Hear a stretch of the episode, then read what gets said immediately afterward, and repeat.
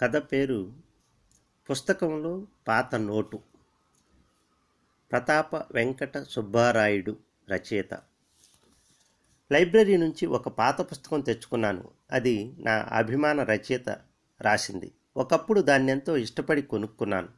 అయితే వైజాగ్లో ఉండే నా ఫ్రెండ్ సత్యం ఒకసారి హైదరాబాదుకు వచ్చి నన్ను కలిసినప్పుడు నువ్వు మళ్ళీ కొనుక్కోరా అని ఓ ఉచిత సలహా పడేసి పుస్తకాన్ని ఎగరేసుకుపోయాడు. మళ్ళీ కొందాం కొందాం అనుకుంటూనే ఆ విషయమే మర్చిపోయాను. ఇన్నాళ్ళకి లైబ్రరీ అరలో వరుసగా అమర్చిన పుస్తకాల మధ్య నుంచి తొంగి చూస్తున్నట్లుగా బయటకు కనిపిస్తున్న దాన్ని గుర్తుపట్టి ఉత్సాహంగా అందుకుని నా పేరున రాయించుకుని బయటపడ్డాను. కొన్ని పుస్తకాలతో మన బంధం అలౌకికం. నేను పుస్తక ప్రియుణ్ణి. మా ఇంటి అలమారాల్లో ఎంతోమంది రచయితలు కొలువుదీరి ఉన్నారు. అయినా లైబ్రరీకి వస్తాను. అరల్లోని పుస్తకాలని స్పృశిస్తుంటే అదో కమ్మని అనుభూతి. అదో పిచ్చి. ఇంటికి వచ్చాక కాళ్ళు చేతులు కడుక్కొని మా ఆవిడ పెట్టిన భోజనం చేసి ఆత్రంగా ఆ పుస్తకం అందుకుని పక్క మీద వాలాను. అందులో చదివిందే అయినా చాలా కాలం తర్వాత చదువుతుండటంతో మళ్ళీ కొత్త భావాలు మనసులో చోటు చేసుకుంటున్నాయి. యథాలాపంగా పేజీలు తిరగేస్తూ మధ్య దాకా వచ్చిన నాకు అందులో ఓ వెయ్యి రూపాయల పాత నోటు కనిపించింది. దాన్ని చూస్తుంటే ఆశ్చర్యం కలిగింది. ఇప్పుడు ఆ నోటు మామూలు కాగితమే. జస్ట్ బుక్ మార్కర్గా ఉపయోగించుకోవచ్చు. అంతే. నాకెందుకు? దాన్ని ఎవరు పోగొట్టుకున్నారో వాళ్ళకి ఇవ్వాలనిపించింది. నాది వ్యర్థమైన ఆలోచన అని తెలుసు. కానీ ఎందుకో చాలా తీవ్రంగా అనిపించింది. చిట్ట చివరగా దాన్ని లైబ్రరీ నుంచి ఎవరు తీసుకున్నారో ఆ నోటు వాళ్ళదే అయ్యుంటుంది. ఎందుకంటే ఆ తర్వాత ఎవరు తీసుకున్నా ఆ నోటు అక్కడ ఉండేది కాదు. డిమానిటైజేషన్ తర్వాత అది చల్లదని తెలిసిన మర్నాడు ఆఫీస్ అవగానే లైబ్రరీకి పరుగులాంటి నడకతో వెళ్ళాను. ఇంతకుముందు ఈ పుస్తకాన్ని ఎవరు తీసుకున్నారండి అని లైబ్రరీని అడిగాను. అతను నా వంక పిచ్చివాడిని చూసినట్టుగా యగాదిగా చూసి రిజిస్టర్లో వెతికి మూడేళ్ళ క్రితం పాండురంగారావు అనే పేరు మీద ఉందని చెప్పాడు. ఆయన మెంబర్షిప్ కార్డు తీయించి అడ్రస్ నోట్ చేసుకున్నాను. ఆ చిరునామా వెతుక్కుంటూ బయలుదేరాను. నా పిచ్చి గాని మూడేళ్ళ తర్వాత వాళ్ళు దొరుకుతారా?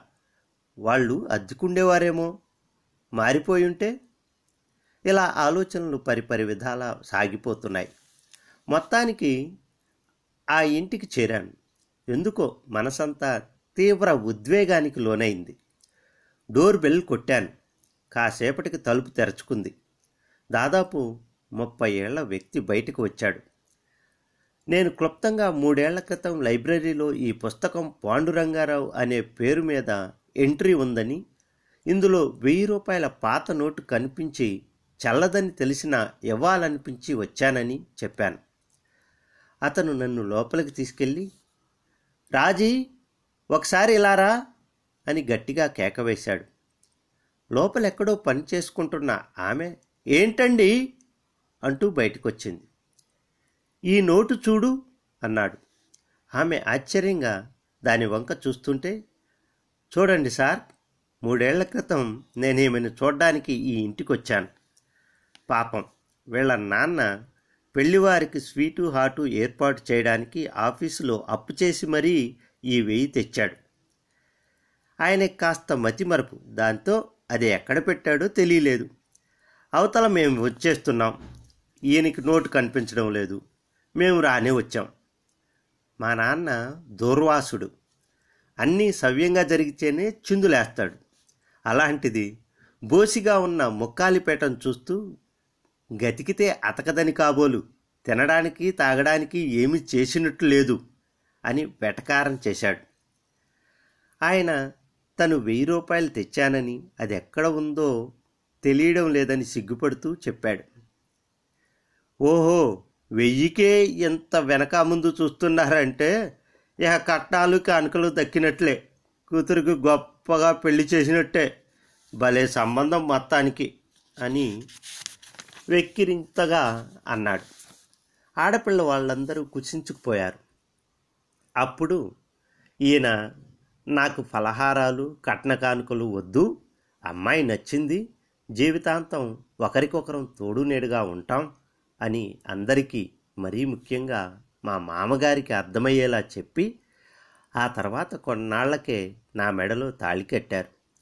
పుస్తకంలో దాక్కున్న వెయ్యి ఈ అబ్బాయిని పురుషోత్తముణ్ణి చేసింది. కానీ కట్నం లేకుండా మా పెళ్ళి జరిపించింది. ఇప్పుడు అందరం ఏ పొరపొచ్చాలు లేకుండా కలిసిపోయాం.